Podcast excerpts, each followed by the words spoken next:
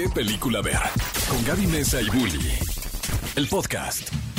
¡Hey! Bienvenidos a ¿Qué película ver? Un programa de Cinépolis aquí en EXA FM 104.9. No le cambien porque en este programa te vamos a contar cuáles son los títulos que llegan a la pantalla grande este fin de semana a Cinépolis, qué películas vienen, de qué tratan, por qué vale la pena ir a verlas. Todo eso te vamos a platicar. Además de muchísimas noticias que llegaron del mundo del cine, que si Hugh Jackman regresa como Wolverine, que si es el día del café, que si Julie Andrews cumpleaños, bueno, muchísima información tenemos el día de hoy en este programa de ¿Qué película ver? Que si de verdad a ustedes les encanta eso, los actores de las películas, del cine, del entretenimiento, están en el lugar correcto.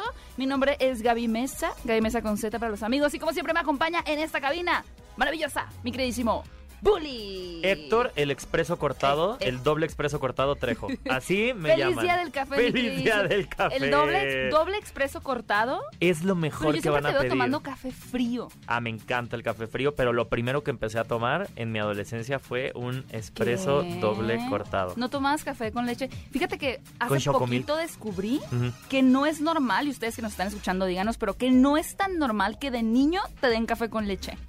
Al parecer, eso como que sí, mientras más va saliendo de Latinoamérica, es más normal. No, es más raro. ¿A qué edad dejaste de ponerle? Digo, yo sé que para en gusto se rompen géneros y cada quien puede tomarse el café como se le dé la regalada gana, la verdad. Pero yo sí dejé de ponerle azúcar al café a los 13 años. Por eso soy tan amargada, amigos, ¿eh? No crean que es gratis esto. Me tardé un poquito, pero yo creo que como a los 16, 17.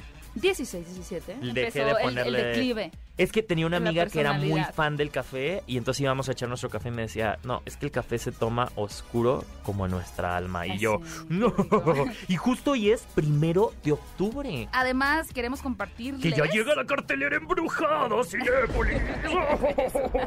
Y también los resultados de la encuesta de la semana pasada que tuvimos. 4,600 votos. Récord. Híjole, estuvo muy buena la encuesta que fue idea de nuestro productor. Productor, muchas gracias por tener tan buenas ideas. La pregunta que les hicimos en Twitter era: ¿cuál de estos cantantes que han incursionado en el cine crees que gane un Óscar primero? O sea, de esos cantantes que pues se distinguen más por la composición, por su música, por tocar en bandas, pero que han actuado, ustedes creían que se iban a ganar un Óscar antes que los demás. Las opciones eran Jennifer López, Bad Bunny, Taylor Swift y Harry Styles. Adivina quién ganó. Nosotros votamos por Jennifer López. Yo voté por Jennifer López. Quedó en el tercer lugar. En el último quedó Bad Bunny. Un buen merecido tercer lugar. Todos sabemos que Harry Styles tiene muchísimo fandom, entonces... Pero Taylor Swift también, ¿eh? Me sorprendió. ¿Dónde estaban los Swifties? En la encuesta de Cinépolis. Aquí no hubo pelea. Pero, pues, Harry Styles dominó. Dominó con un 36. Mira, que por el 10% que Taylor Swift, que de hecho va a aparecer en la película de Amsterdam próximamente. O sea, que Taylor Swift es la que más participación realmente ha tenido en el cine. Pero bueno, y con base en este festejo de mi querido Bully, que viene la cartelera embrujada. Es que hazle la voz que le hiciste. La cartelera embrujada de Cinépolis. Suenas como personaje animado de Guillermo del Toro. Oh, me encanta. Sí, suenas como personaje. Hay que decirle a Guillermo del Toro que te contrate en el doblaje de... Me encantaría ser esta voz. ¿Cuál es la encuesta de la semana, mi querido Pues Bully? Sí, queremos preguntarles de la cartelera embrujada cuál se les antoja vivir o revivir en las salas de cine. A ver. Tenemos de opciones Halloween, La noche final, claramente. Tenemos también Muerte, que es la nueva película de A24, este estudio que nos ha dado joyas como Midsommar, es increíble. Hereditary. El Faro. Tenemos La exorcista, que es una película dirigida por Gogliano, que es un director español, que es una barbaridad para el terror. Y pues... La luz del diablo. Tú votaste por Halloween. Yo voto por Halloween. Yo iba a votar por Muerte. Es la película que más espero en este momento, Halloween. No, pero no es la que más esperas en este momento. La tienes esperando desde que empezó el 2022. Desde que salió la otra. A mí ya me tienes harta con el Todos título. Los días te lo repito. Ya ni la quiero ver. Tanto que, no, la verdad estamos muy emocionados. Van a votar la encuesta de la semana. La siguiente semana les vamos a compartir los resultados. Y les tenemos una noticia sobre la película de Barbie y por qué la canción de Aqua no estará presente. Pero en nuestro programa... sí estará presente. Así que vamos a escuchar esta canción llamada Barbie Girl, que corre por parte del grupo de Aqua, para que tengan un viaje nostálgico en este momento. Vamos a poner esta canción como parte de nuestro programa y regresamos para platicarles muchísimas noticias que está pasando con Hugh Jackman en Deadpool 3. No se vayan, esto es ¿Qué película ver? Un programa de Cinépolis aquí en EXA FM 104.9. Pontexa. ¿Qué película ver? Un programa de Cinépolis en EXA FM. Amigos, estamos de vuelta en ¿Qué película ver? Un programa de Cinépolis aquí en EXA FM 104.9, su central para las noticias, chismes y los estrenos que llegan a las salas de Cinépolis. Y como les dijimos, estamos muy emocionados porque comienza un mes bastante agitado, no solo de buenas películas, sino también de noticias, y empezó con todo esta semana porque Ryan Reynolds siempre se ha caracterizado por ser un actor que postea en sus redes sociales lo que quiere, ¿no? Tiene su marca de jean y hace sus propios comerciales, tiene su propia productora, tiene su propia... Sí, y la verdad es que justo él se ha apoyado muchas veces. Todos sabemos que tiene una amistad de años con el actor Hugh Jackman, ¿no? Entonces, desde que él interpretó a Deadpool en una versión muy mala, que justo incluso fue parodiada en la película de Deadpool 2. Sí, es que de por sí, creo que Ryan Reynolds, hasta que no le llegó el personaje de Deadpool, en general tuvo participaciones con superhéroes malas. Linterna Verde es conocida. Te digo una cosa, yo nunca vi Linterna Verde. Te digo una cosa. Pero ni siquiera necesito verla. No me disgustaba tanto Linterna Verde.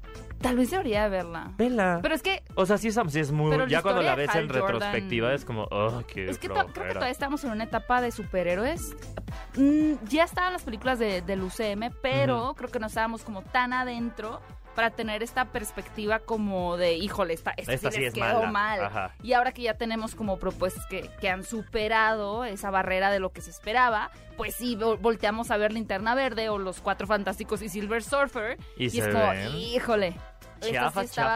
Pero Ryan Reynolds creo que se consolidó definitivamente en este universo de los superhéroes y también entre los fanáticos del cine con el personaje de Deadpool, que un poquito sí hay que decir que Deadpool es Ryan Reynolds y Ryan Reynolds es Deadpool, porque a veces en películas que no son Deadpool, uno ve a Deadpool. Claro, como que es parte de la esencia extendida de Ryan Reynolds. Pero es un poco, yo creo que aposta, o sea, a propósito. O sea, para mí, claro, a ver, estás en un negocio en el cual en 10 años te pueden rebotear al personaje y le pueden poner una nueva cara. Nunca se mueren ahora los personajes. Qué mejor que si el personaje no tenía una personalidad característica en los cómics, que bueno, claro que Deadpool siempre la ha tenido, apropiártela y decir, ahora... Es que no puede haber otro. Es como Jack Sparrow y es Wolverine. No puede haber otro que no sea Hugh Jackman, porque Hugh Jackman... Pero va a tener que haber eventualmente. De hecho, uno de los, antes de ya confirmarles que va a regresar en Deadpool 3, que muchos de ustedes escucharon esta noticia durante la semana, uno de los actores que más sonaba para dar vida a Deadpool, a Wolverine, era Taron Egerton, a quien vimos, dar vida a Elton John, por ejemplo. Pero mi Taron Egerton ahorita está debatiéndose en la adicción. ¿Ah, sí? Sí, lo corrieron de la obra en Londres de Cock porque literal salió hasta las chanclas. En la obra. Pero hasta las chanclas, o sea, la producción tuvo que salir y decir, Taron Egerton ya no va a estar en la producción de esta obra. ¡Wow, qué fuerte! Oye, sí que traes un... Bueno, Taron Egerton no va a ser Wolverine. Hugh Jackman nuevamente va a ser Wolverine. Ahora, atención, porque este es un anuncio muy... premeditado, por así decirlo, porque esta película tiene planeado estrenarse en el 2024. O sea, estamos hablando de que ahorita probablemente estén terminando de amarrar la historia. ¿Cuántos años va a tener Hugh Jackman para ese tiempo? Pues yo creo que ahorita tiene como unos 50 y tantos, ¿no? A ver, ahorita lo buscamos. Pero les pregunté... todavía tiene el potencial de ser Wolverine. Y algo importante para quienes estén confundidos sobre cómo van a mezclar este personaje que ya había fallecido. Tiene 53, está muy joven. Tiene 54. Había fallecido en Logan, que para mí es una de las mejores, y seguramente también para ti es una de las mejores películas de superhéroes. ¿Y en blanco y negro? Años. Uf. No la he visto en blanco y negro. Uf. Pero suena bien en blanco y negro también. Murió el personaje de Wolverine en esta película. Sin embargo, ya confirmaron tanto Ryan Reynolds como Hugh Jackman que ellos no van a tocar esa línea porque eso realmente sucede en el futuro. Que ellos van a tener esta posición donde Wolverine pues está vivo y no van a mezclar, por así decirlo, y que oficialmente pues sí, ya el presidente de Marvel dijo que Hugh Jackman y su Wolverine forman parte del universo cinematográfico de Marvel, y esto lo convierte en el cuarto mutante confirmado. El primero es el profesor Charles Xavier, que salió en Multiverse of Madness. Luego tenemos a Miss Marvel, Namor, interpretado por Tenoch Huerta, y finalmente Wolverine. Cuatro mutantitos. Si sí, porque los otros tres son de minorías. Ajá. Eso bien. Es muy interesante, amigos. Hay ahí una superheroína pakistaní, no sé si es villano, pero como de cultura mexicana. Ajá. Y una persona con una discapacidad. Me encanta. Me encanta. Es interesante. Muy bien. No es aleatorio. Yo les pregunté en mis redes cómo les gustaría que se llamara la tercera entrega de Deadpool. A ver, venga. Que fuera Deadpool 3. Ajá. Deadpool contra Wolverine. Ajá. O Deadpool mata, y puede ser cualquier cosa, como en su serie de cómics que Deadpool mata al universo de Marvel. Deadpool Kills. Y va ganando hasta el momento Deadpool Kills. Deadpool mata. Interesante. Suena como Halloween Kills. Sí. Lo traes en las venas. ¿Ves? Les digo. Amigos, y en otras noticias también bastante interesantes, pues resulta que ahora sí que Putin les hizo un put out a Rusia en los Óscares. ¿Qué pasó ahí? Pues ya no van a participar. Decidieron retirarse. ¿Cómo le dan en la torre a los creadores, ¿no? A las personas que están inmersas en este arte del cine. Al arte en general. Yo creo que la guerra, lo primero que destruye en este tipo de cosas es el arte. Pero luego es lo que sobrevive más también. Y es lo que genera nuevo arte. Como el arte siempre renace como el ave fénix de las cenizas. Y este año pues no van a ingresar ninguna película en competencia a los Óscares, lo cual pues es lamentable por todos los artistas rusos, que seguramente han de tener muchos mensajes que dar. Por supuesto, sobre todo, y no solo en la parte de ficción, que siempre ha habido una gran oferta por parte de los rusos en cuanto a sus narrativas cinematográficas, sino... Y específicamente en los documentales, ¿no? Que es este espacio en donde muchos directores y muchas personas provenientes del país, en este caso de Rusia, pueden exponer estos choques culturales, estas posturas políticas, sobre todo para que lleguen a otros rincones del mundo, ¿no? Que podamos ver realmente cómo están experimentando su vida, su cotidianidad, y pues finalmente, y a pesar de que los Oscar, pues sabemos que están batallando con el rating, siguen siendo un sello de garantía y de calidad para las personas de ciertas producciones que vale la pena que sean vistas, ¿no? Entonces el que nos estén también como audiencia cerrando a poder escuchar esas voces, pues es triste, pero seguramente que los realizadores encontrarán formas de hacer llegar estos mensajes al mundo, ¿no? Afortunadamente con el internet y las plataformas digitales, pues esto puede ser una posibilidad. Y más que los Óscares están renovando. Pero antes de irnos, de terminar la sección de noticias, déjenme les cuento algo que quedamos de platicarles, que es por qué Barbie Girl no va a estar en la película de Barbie. Oye, ya otra vez, ya pedí perdón el programa pasado,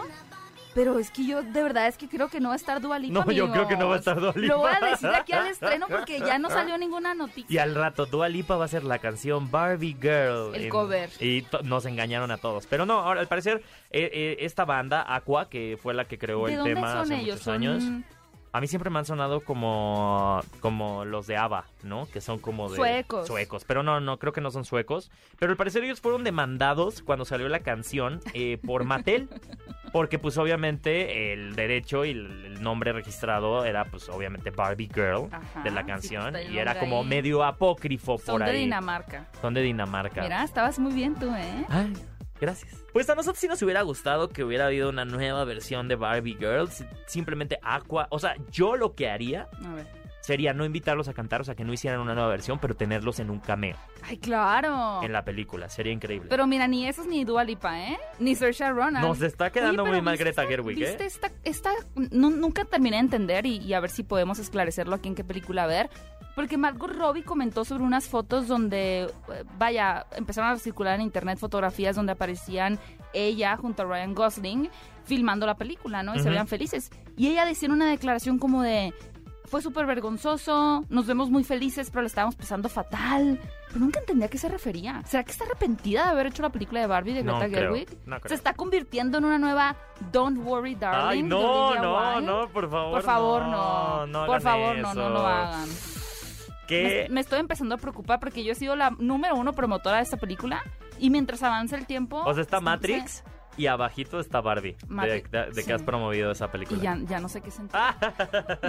¿Qué película ver? Un programa de Cinépolis en EXA FM. Los protagonistas, sus creadores, de la pantalla grande a tu radio. La entrevista en ¿Qué película ver de Cinépolis en EXA FM?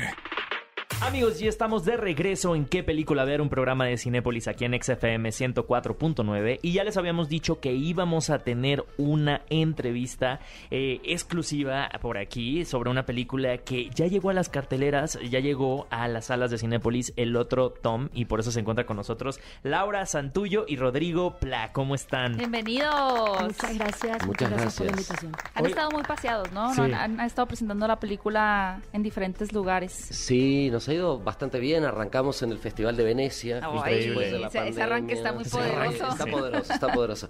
Pero sí, con mucha suerte, porque la verdad es que se habían acumulado muchas películas que estaban esperando por la pandemia. Entonces, muy contentos en la sección de Horizonte.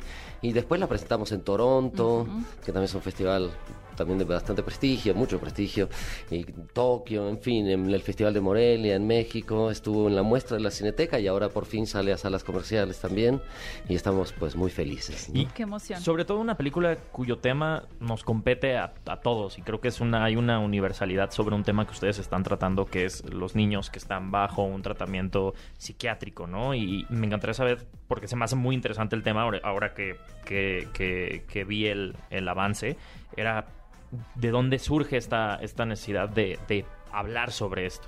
Pues bueno, yo creo que en buena medida somos padres, y creo que lo primero que ocurrió fue un pensamiento de padres e interesarnos. Tenemos en aquel momento, esto fue hace algunos años atrás, nuestros hijos eran más chicos, y bueno, empezamos a preocuparnos. Era una conversación alrededor, un rum rum de la medicación psiquiátrica y de este diagnóstico, que es bastante simplista, o eso fue al investigar lo que encontramos, porque se ocupa de la conducta de los niños, pero muy poco de la historia alrededor de los niños, o de sus afectos, o de sus problemas circunstanciales, sino de cómo se comporta. Se mueve mucho, a menudo no deja atención. Las cosas. Exacto.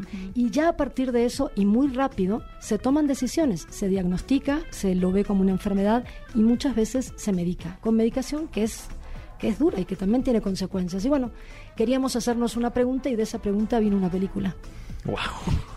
Oye, sobre el cast, sé que igual el cast que ustedes tienen en esta película son actores que no tenían tanta experiencia. ¿Fue una idea deliberada o fue más bien durante el proceso de ir fabricando la película que dijeron, no, es que tenemos que tener a este chico interpretando a Tom? Fue durante el proceso, efectivamente.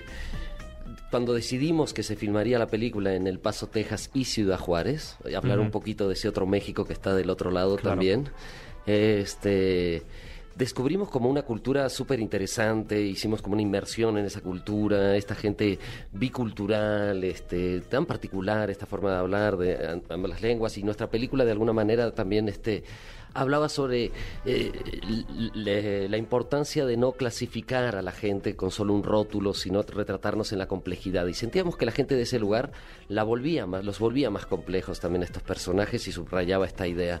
Y entonces, cuando decidimos filmarla allá y encontramos todo este mundo, como que descartamos la idea de llevar a las personas de la Ciudad de México, y preferimos como entrenar y tratar de buscar a la gente del lugar. Gente, aparte, digo, la gente justamente como que vive allá con esta especie de desarraigo y todo, también es gente súper despierta, es bilingüe, claro. Entonces no hubo, encontramos gente que lo hacía sumamente bien, encontramos gente cuya vida estaba como cercana al personaje que iban a interpretar un poco, pero entonces toda la gente que actúa, digamos, si son servicios sociales, habían sido servicios sociales, o maestras, son maestras, y en el caso de ellos dos, ella es masajista, pero es madre soltera, tiene una vida parecida, joven, etc. etcétera, y él es también, bueno, un niño particular, sumamente inteligente, bellísimo también, con unas capacidades impresionantes, y que hace homeschool. Entonces, bueno, los entrenamos, y la verdad es que la película se sostiene en ellos dos, y lo hacen. Nosotros estamos muy contentos con el resultado, ¿no? Y es súper interesante lo que mencionas sobre esta dualidad, ¿no?, que existe luego en personas que viven, por ejemplo, en Ciudad Juárez, pero van a trabajar al Paso, o que viven en El Paso, pero van a visitar a su familia, porque recalco lo que mencionas, creo que me parece súper importante, que es esta forma de enfrascar a las personas como en una sola cosa, ¿no? Y conectándolo con lo de los diagnósticos, que a veces es como, estos son tus síntomas, entonces tienes esta enfermedad, ajá, y es lo que tenemos que hacer. Y creo que a veces también es muy difícil para los seres humanos como poder detectar las áreas grises de las cosas, ¿no? O sea, como ver la complejidad y querer sobresimplificar en general, y creo que es súper interesante el tema de las nacionalidades y de la cultura también en la sociedad. Pues sí, intentamos un poco, o sentimos que le da como una capa de sentido, sí, también, ajá, a la película, el haber instalado la situación como en la frontera. También procuramos, pensando en esto de hacer más complejo lo que a veces puede parecer simple, pero no es.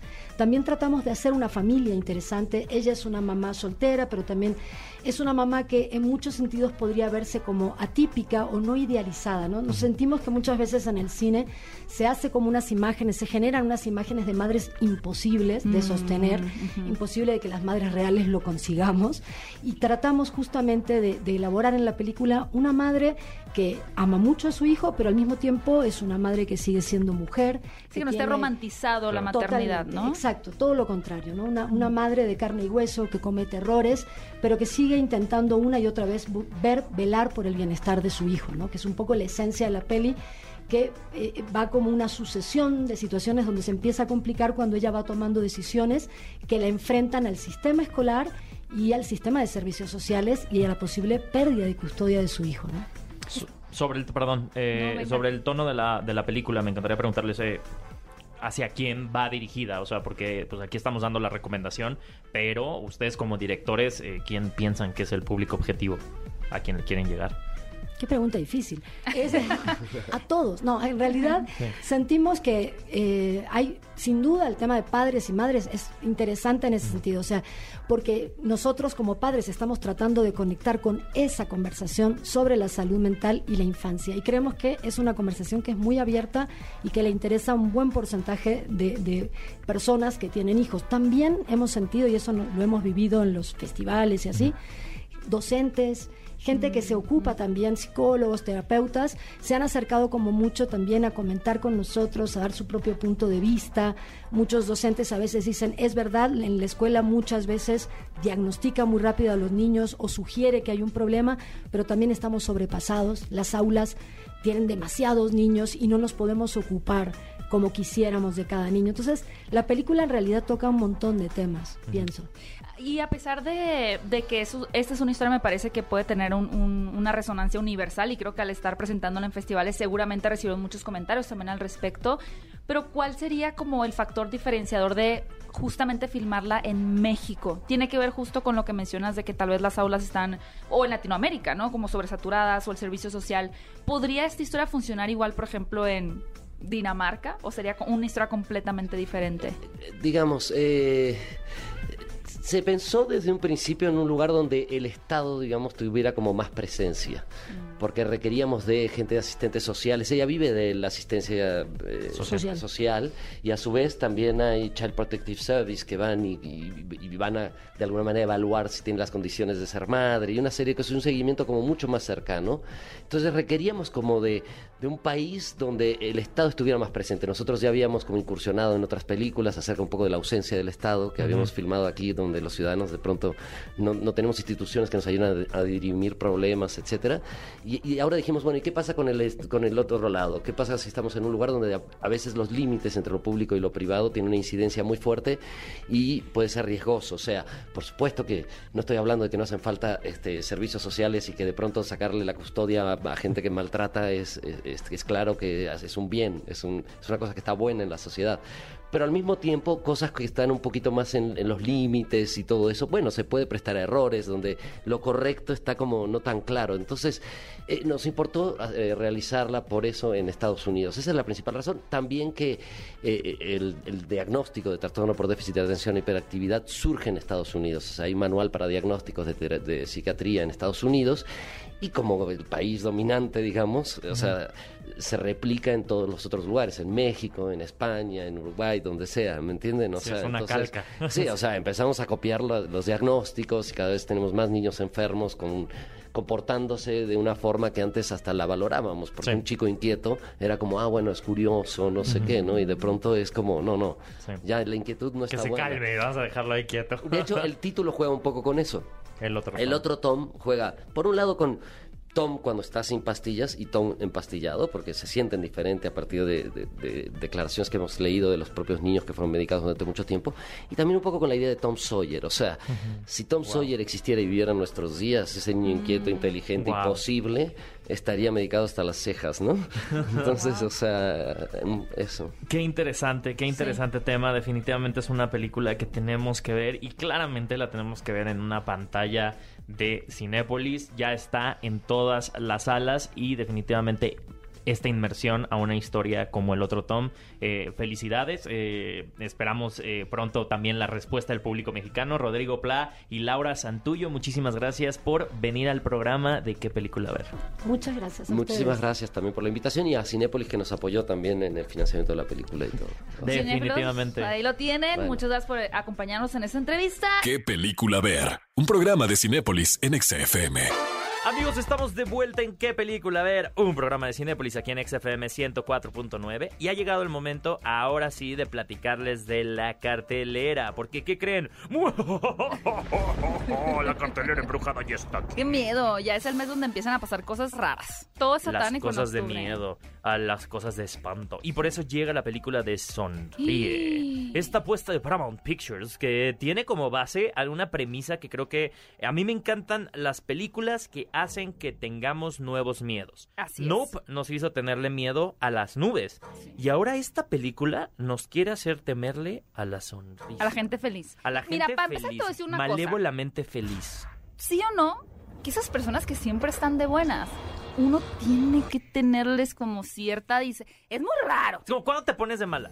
Alguien que siempre está de buenas, hasta no está bien. Te dan ganas de picarlos con un lápiz. De ya, enójate, ya vas. Hay gente muy optimista, muy agradable. El productor, por ejemplo, aquí es una persona optimista. Ay, Andrés es muy optimista. Pero yo solo sé que tiene su carácter. Lolo se porta mal. Ahí ya no está tan bonito. Ahí ya no. Pero la verdad es que esa gente que siempre está de buenas, atención. Tú siempre también estás de buenas, algo... Pues salvo cuando se te cruza tu gatita en la toma. No, yo nunca... De hecho, yo diría que el 10% del tiempo estoy de buenas y el demás estoy amargada, como dijimos hoy el día del café, tienes un café gato amargo. Para que absorba mis malas energías. Pero precisamente esta película nos va a plantear, como dice Bully, esta doctora... quien empieza a detectar un caso muy particular en donde las personas al parecer están viendo una entidad que les sonríe, no de una manera muy macabra... Y las comienza a perseguir hasta que estas personas se les contagia. Automueren. Se autosonríen. Se suicidan. Qué fuerte. Se suicidan. Entonces, este evento paranormal desata una investigación que obviamente nos va a llevar a los rincones más oscuros. Ustedes nada más dense la oportunidad de ver el tráiler, el avance de esta película llamada Sonríe de terror... Y les van a dar ganas de verla este fin de semana, no, sí o sí. Manita, deja tú el tráiler. Ve la activación que hicieron de marketing en los partidos de fútbol y de americano y de béisbol. Ay, no. Ponían, ves que pues obviamente cuando están las jugadas, pues está el enfoque del jugador. Y atrás pusieron a personas con la sonrisa. Y entonces ahí... Gente de Sonríe colada en los últimos partidos de americano, de béisbol. Y hay una colección. Y está increíble. Gran estrategia en marketing. Y otra película que llega, que también, como dice mi querido Bully, para implantar nuevos miedos, aunque este es un miedo que tenemos la mayoría, que es el miedo a los aviones. Pero, a volar. Pero de una forma muy novedosa. Y a los virus, claro, porque esta película que nos llega desde Corea del Sur se titula Emergencia en el aire. Es una película que tiene garantía Cinépolis y que les recomendamos que vean en una pantallota IMAX para que realmente se sientan inmersos. Está en formato IMAX. Está en IMAX esta película. O sea, realmente Cinépolis le está apostando por toda esta experiencia que ustedes pueden tener, donde básicamente tenemos un terrorista, una persona realmente mala, que crea esta especie de virus que se transmite a través del aire. A ver, si a ustedes les suena esto, pues quién sabe por qué, ¿eh? Pero saben. No tienen idea, cuando estaba justo la pandemia así en su máximo apogeo, el miedo que me daba subirme un avión y pensar en el sistema del aire y de ventilación. Uy, no. Bueno, pues este personaje selecciona justo un avión para poner a prueba su virus que se transmite por el aire y que hace que las personas se mueran a minutos de haber estado en contacto. Además, expuestos. Es invisible, exactamente. Y digamos que esa película se divide en tres actos, ¿no? En donde Primero, parece ser que lo más radical que podemos enfrentarnos es a los pasajeros en esta emergencia, pero después poco a poco y conforme va avanzando la investigación se van destapando más cosas aún más crudas y más crueles. Y es realista, ¿no? La película es muy realista. Es súper realista, los efectos prácticos son alucinantes, por eso les recomendamos que la vean en IMAX. Y hay unas escenas de turbulencia en el avión y del avión yéndose en picada y cómo se ve la gravedad cero, a los sobrecargos así pegadas en el techo, el pánico a todo lo que da. O sea, esta es una película, si ustedes quieren sentirse que hay momentos más catastróficos que lo que están viviendo ustedes en su día a día en la oficina, van a ver Emergencia en el Aire, una película con garantía Cinépolis. Y también llega a las pantallas de Cinépolis una película para toda la familia llamada Águila y Jaguar, los guerreros legendarios. Esta película de animación cuyo director está con nosotros para platicar en un ratito más, pero a grandes rasgos esta película de animación para toda la familia, como les repetí, es una película mexicana que creo que vale la pena resaltar eso, sí. Que habla sobre la importancia de que el agua nos pertenezca a todos. Y está bien bonito eso, utilizando la época actual, pero para traernos a estos dos protagonistas que son descendientes de los mismísimos aztecas y de las culturas también prehispánicas. Y así estos van a encontrar ahí poderes ocultos que les permitirán, pues obviamente, defender y hacer que el agua sea un derecho universal. A mí me encantan estas películas que A, traen un buen mensaje y B, resaltan el trabajo de los animadores en México, porque en México es uno de los países top para hacer animación. Así que, ya saben, Águila y Jaguar, los guerreros legendarios. Tenemos muchas opciones en la cartelera porque también llega esta película con un elencazo. Chéquense, nada más tenemos en esta cinta llamada Mira cómo corren a Adrien Brody, a Saoirse Ronan y a Sam Rockwell. Esta película básicamente toma uno de los libros de Agatha Christie, que es esta autora muy reconocida por plantear un escenario donde existe un asesinato y varios sospechosos. Y obviamente la historia va a intentar descubrir quién es el culpable de dicho asesinato. En este caso, la película de Mira cómo corren se basa en una novela llamada The Mousetrap, o La trampa de ratón, de Agatha Christie, donde básicamente tenemos una escena, ¿no?, donde hay una obra de teatro que se iba a montar, pero a raíz de que existe un asesinato, pues todo se detiene. Y a partir de ese momento, un par de investigadores, uno ya más consagrado, con una buena trayectoria, y una más novata, interpretada por Saoirse Ronan, van a intentar descubrir quién fue el asesino de la película. ¿Quién fue? No, pues no te voy a decir. Ay, tengo que ver la película. Logra hacer una parodia muy interesante de los chismes también que surgen en el teatro. También vemos ahí el Londres de la posguerra, porque es una película de época. Y todo este toque misterioso tan clásico de Agatha Christie. Así que si quieren ver una película divertida, una película intrigante, pues la opción para ustedes en Cinépolis, sin duda, es Mira cómo corren. Y también de la mente maestra de Hideaki Anno llega por fin el cierre de Evangelion. Evangelion 3.0 más 1.01 Thrice Upon a Time es esta película que sí o sí tenía que llegar a la pantalla grande, porque así es como se tenía que ver. Y déjenme les digo que llega este fin de semana a salas tradicionales y llega la próxima semana a IMAX. Evangelion, amigos, por fin llega a su fin. Para la gente que ha seguido esta serie durante muchísimos años, se sabe que durante tuvo toda su vida, este pequeño, este reboot que incluyeron 4 películas más, y ahora, pues amigos, llega esta última parte que déjenme les digo que visualmente es espectacular. El soundtrack está increíble, el diseño de producción y las técnicas de animación que se utilizaron en esta cinta que llega desde Japón es algo que jamás han visto. Y por fin vamos a ver el cierre de Shinji. Vamos a ver qué le pasa a Shinji y vamos a ver si todos le aplauden al final o no. Y finalmente, una opción también para quienes quieran sentir la claustrofobia y la desesperación. Ay, no, en este caso, qué pendiente. Claro que sí, venga. En este caso, de la mano de Megan Fox, quien regresa a la pantalla grande, tenemos la cinta Hasta que te mueras. Muero por ver esa película. Hasta que te mueras. Ay.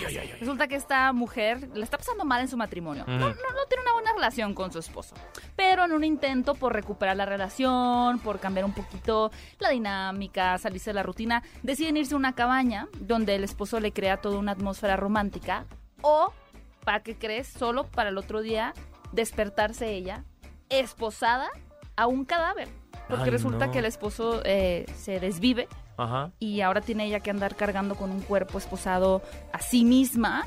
Mientras que además, para sumarle así, ¿no? Echarle lodo, échale tierra. Están intentando un par de personas robar, entrar a esa casa. Ay, no, qué pendiente, todo, pero sí quiero verla. Todo va de mal en peor.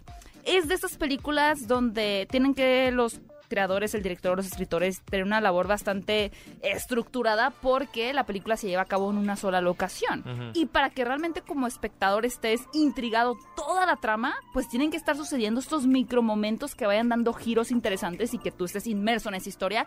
La verdad es que esta película para los fanáticos de este tipo de historias de encierro y desesperación ha gustado muchísimo, así que esta es otra opción para ver en la pantalla grande. Hasta que te mueras, protagonizada por Megan Fox. Qué emoción volver a ver a Megan Fox, la verdad me encanta cómo actúa y ahora sí se está llenando la cartelera de películas de suspenso y terror y la cartelera embrujada viene con todo. ¿Qué película ver? Un programa de Cinépolis en EXA FM. Los protagonistas, sus creadores, de la pantalla grande a tu radio. La entrevista en ¿Qué película ver? De Cinépolis en EXA FM. Y amigos, estamos de vuelta en ¿Qué película ver? Un programa de Cinépolis aquí en EXA FM 104.9. Y como les comentamos hace rato, vamos a tener aquí al director Miguel Ortiz, el director de la película Águila y Jaguar, los guerreros legendarios. Esta película de animación que ya llega a las salas de Cinépolis. Miguel, ¿cómo estás? Hola, ¿cómo están los dos? Muchas gracias por el tiempo. Oye, animación y México siempre yo creo que es como sinónimo de reto, ¿no? O sea, todo el mundo dice, no te metas ahí, pero ahí van, duro y dale. ¿Qué onda con esta película que además se ve que trae un mensaje muy positivo? Sí, pues encantados con el resultado de Águila y Jaguar, los guerreros legendarios. Como dices, animación en México es un reto, pero justo como estudio arrancamos para revolucionarla. Creemos firmemente que hay muchísimo talento artístico en México y queremos hacer producciones que le compitan del tú a tú a Disney, a Pixar, a DreamWorks. Estamos convencidos que se puede. Y Águila y Jaguar es el primer paso rumbo a eso. La primera parte de una trilogía de ciencia ficción, de artes marciales, de fantasía, la verdad, muy enfocados en que enaltezca nuestra cultura y que promueva mensajes bonitos para la sociedad. Sí, justamente, ¿no? O sea, es esta búsqueda de enaltecer las culturas prehispánicas. Pero para ti como director, ¿cuáles son los retos de combinar justamente estas culturas con la ciencia ficción específicamente, ¿no? Porque creo que la cultura mexicana da una amplia oportunidad como para indagar y traer ese tema de los dioses, la cultura y llevarlo a terrenos así como mucho más épicos. Uh-huh. Pero para ti, ¿cómo fue ese camino para realmente lograr empatarlo de una forma que se sintiera como natural y sobre todo interesante para toda la familia, ¿no? Para todas las audiencias. Sí, creo que parte de haber profundizado mucho en una investigación de las culturas tanto azteca y maya, con mucho respeto, con mucho amor, entender que no pretende la película para nada ser didáctica o educativa de las costumbres, de hecho está ambientada en una época actual, tecnológica, digital, y entra también el gusto personal por la ciencia ficción, por los superhéroes. La verdad es que pues que les gusta, tiene como 10, 15 años que nos están bombardeando con superhéroes de culturas chinas, egipcias, sí, griegas, claro, nórdicas, y decir, oye, pero México tiene muchísima riqueza cultural y natural, no les pedimos nada, podemos dar cosas padrísimas de color, de vida, de fantasía, y a partir de ahí quisimos hacer esto que, como bien dices, Gaby, es para toda la familia, no nada más le va a gustar a los niños por ser animación, sino a todos los fans de la fantasía, de la ciencia ficción, de las artes marciales, del anime y pues a los fans de México sobre todo. Oye, y un poquito, sí es un tema que compete a México, pero pues estamos hablando de algo que también trasciende a nivel global, ¿no? Que es la lucha por el agua y la lucha por el agua como un derecho universal de todas las personas que habitamos este planeta. ¿En qué momento pues y cómo nace este vínculo que tienen hacia esta temática en la película? Sí, bueno, es que de entrada como estudio estamos firmemente convencidos que todas las producciones que hagamos tienen que promover valores universales. Claro. En este caso, el tema del cuidado del medio ambiente con el agua como eje, pues conectaba de manera muy orgánica con todas las referencias que queríamos meter a la película, ¿no? Esos detallitos, esos guiños a todo lo bonito que tenemos. Y entonces tienes, por ejemplo, a Tlaloc con los aztecas y tienes a Chac con los mayas. Y ahí nos permitía jugar un poquito con crear algunos elementos místicos y mágicos que evidentemente tenían que coadyuvar en una trama congruente que promoviera ese mensaje. Oye, tú además de dirigir, escribiste también la película. Sí. ¿Tú solo? Director, escritor, productor, muchas cachuchas, porque había que sacarla adelante. Ok, oye, pero ¿como cuántas personas? Porque creo que es muy interesante para la audiencia. ¿Con cuántas personas en general se hizo la película? Uy, no, hombre, es un ejército de gente que agradezco muchísimo su talento. En el pico de producción eran aproximadamente 127 personas. Wow.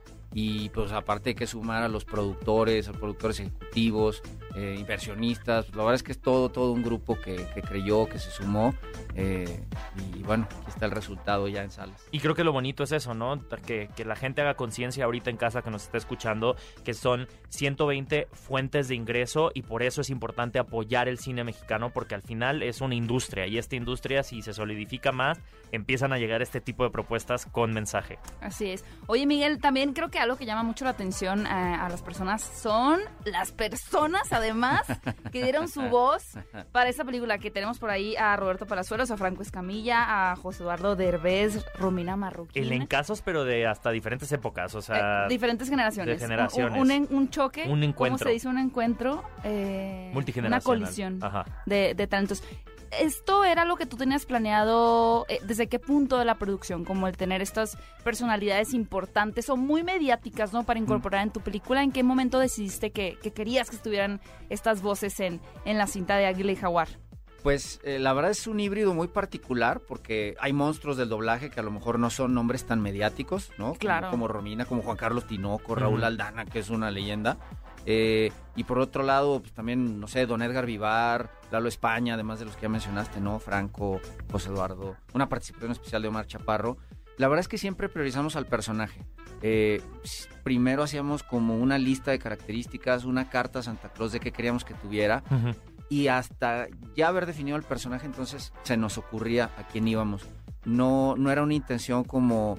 queremos puros nombres mediáticos o queremos puros nombres del mundo del doblaje como para decir que apoyamos. Uh-huh. Es un genuino interés por el artista per se, que haga un clic con el personaje, y así fluyó, todos se apasionaron. Pues ustedes ya escucharon, se estrena en las salas de Cinépolis Águila y Jaguar, Los Guerreros Legendarios, la primera de una trilogía, que estamos muy emocionados, que ya está en cines, y obviamente con las voces de Roberto Palazuelos, Franco Escamilla, José Eduardo Derbez, Romina Marroquín, como les dijimos, Lalo España. Está increíble esta película, vayan a verla y apoyemos el cine mexicano. Muchísimas gracias, Miguel, que estuviste por acá, director de la cinta Águila y Jaguar. Productor. Todo. ¿También leíste vos un personaje?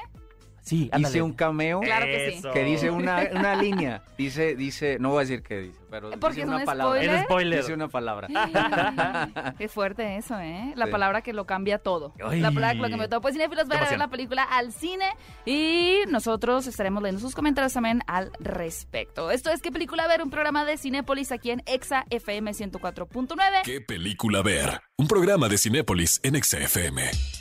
Estuvo increíble esta entrevista, así que obviamente, amigos, ya saben, vayan a Cinépolis con toda su familia a ver Águila y Jaguar, Los Guerreros Legendarios. Nosotros. Yo no puedo creer que en redes sociales nadie me invitó al cine. No, nadie. Todo es como, ay, gracias por recomendarme la película. Cuesta, ay, qué bonitas recomendaciones, pero nadie dice. Nos invita. Bueno, la cartelera embrujada es una gran opción para ir al cine, obviamente, a ver películas de terror acompañados de nosotros. Venga. Tenemos Muerte, Muerte, Muerte. Halloween, la noche final. Ahora sí, la última de Halloween, ¿verdad? Ya es la noche final. Pues la noche Michael final. Myers, adiós. Pues no sé quién va a hacer la morición. Alguien va a hacer la morición, o muchos van a hacer la morición en esta película. El niño detrás de la puerta, La luz del diablo y La exorcista. Grandes películas sumadas a las que ya están en cartelera. Por ejemplo, empezó desde Bárbaro. Así que, amigos, no se las pueden perder. ¿Y qué creen? También tenemos la recomendación de la semana. Por si no fuera suficiente, hemos decidido recomendarles en Cinépolis Click la película de Ma. Es una película de terror, es un thriller. Sí, es un thriller. Sin embargo, la premisa podría haberse prestado para un melodrama, ¿no? Porque es esta comedia también, que quiere hacer amigos, adolescentes, porque como que nadie la pela. Pero luego estos chamacos son malos con ella y pues ma. Pero la película sí toma venganza. Sí logra el cometido, que es que sientas lástima por ella al principio y digas, pobrecita, ay, pobrecita. Ma. Y luego ya no. Se está juntando con los chavos. Y luego es como... Todos conocemos a alguien así. Todos conocemos a alguien que aplica el... Señora, júntese con gente de su edad. Y mira, yo para qué digo tengo amigos de 21, ¿eh? yo igual. Ya les llevo 12. Yo cuando me llevo con mis amigos más chicos digo, ay, no, a veces sí me veo como ma. Sí. Al rato me dicen, no, pásenle aquí a mi casa, al sótano, acá hay chelas. Hagan su fiesta, ¿qué quieren, botanita? Oigan, sí, si usted no ha visto esa película de ma, la pueden ver en Cinépolis Click. Y eso es lo que dice que está diciendo Bully. Es esta señora interpretada por la gran Octavia Spencer, lo hace... que es un... gran actriz. Es su primera, sí, esa película fue su primera película de terror de toda la vida. Sí, porque siempre está acostumbrada a hacer más como melodrama, ciertas comedias, etc. Le queda perfecto. Pero aquí, como dice Bully, tenemos a esta señora que está sola, quiere hacer amigos, los lleva al sótano porque ahí hay ¿cómo se llama? Hay sabritones y no, hay, no, como pero que hay fiesta. Ella tiene todo para la fiesta. Y luego, ay, no, que se va a vengar de ellos. ¿Quieren sushi? ¿Quieren sushi? ¿Quieren sushi? Les traigo todo, ¿qué quieren? Amigos, esta es una aventura sangrienta. Ajá. Que pueden ustedes para conmemorar el inicio del mes de octubre de la temporada de Halloween ver Ma, protagonizada por Octavia Spencer, para que no anden haciendo amigos en la calle. Y bueno, amigos, ya empieza la temporada de miedo. Y en Cinépolis y en Qué Película Ver les vamos a estar compartiendo toda la información, las películas que llegan a la cartelera, y también recordarles que tenemos un podcast. Y esta semana tuvimos el podcast con Edu Cortés, director de la película Háblame de ti, que ha dado muy bien de qué hablar. Ya ustedes la verán, yo estoy muy emocionado, pero luego les cuento por qué. Y también nuestra emisión todos los sábados en punto de las 10 a.m. para que nos escuchen en vivo. Y acabando este programa nos van a poder escuchar en formato podcast. Todo este programa se sube en formato podcast en Spotify o la plataforma que ustedes quieran. Gaby, muchísimas gracias. Gracias a ti, feliz día del café, feliz cumpleaños a Julie Andrews, Mary Poppins, quien también está celebrando su cumpleaños el día de hoy. Y bueno, a mí pueden seguirme como @GabyMesa, Gaby Mesa 8 en Twitter y en redes sociales para que estén también escuchando nuestras recomendaciones de que ven en Cinépolis. A mí me pueden encontrar como Héctor Trejo y seguro cambiaré mi nombre de Twitter a Bullywin. Bueno. Esto es Halloween. Amigos, esto fue ¿Qué película ver? Un programa de Cinépolis en EXA FM 104.9. Ve a Cinépolis y utiliza el hashtag ¿Qué película ver? Escúchanos en vivo todos los sábados a las 10 de la mañana en EXA FM 104.9.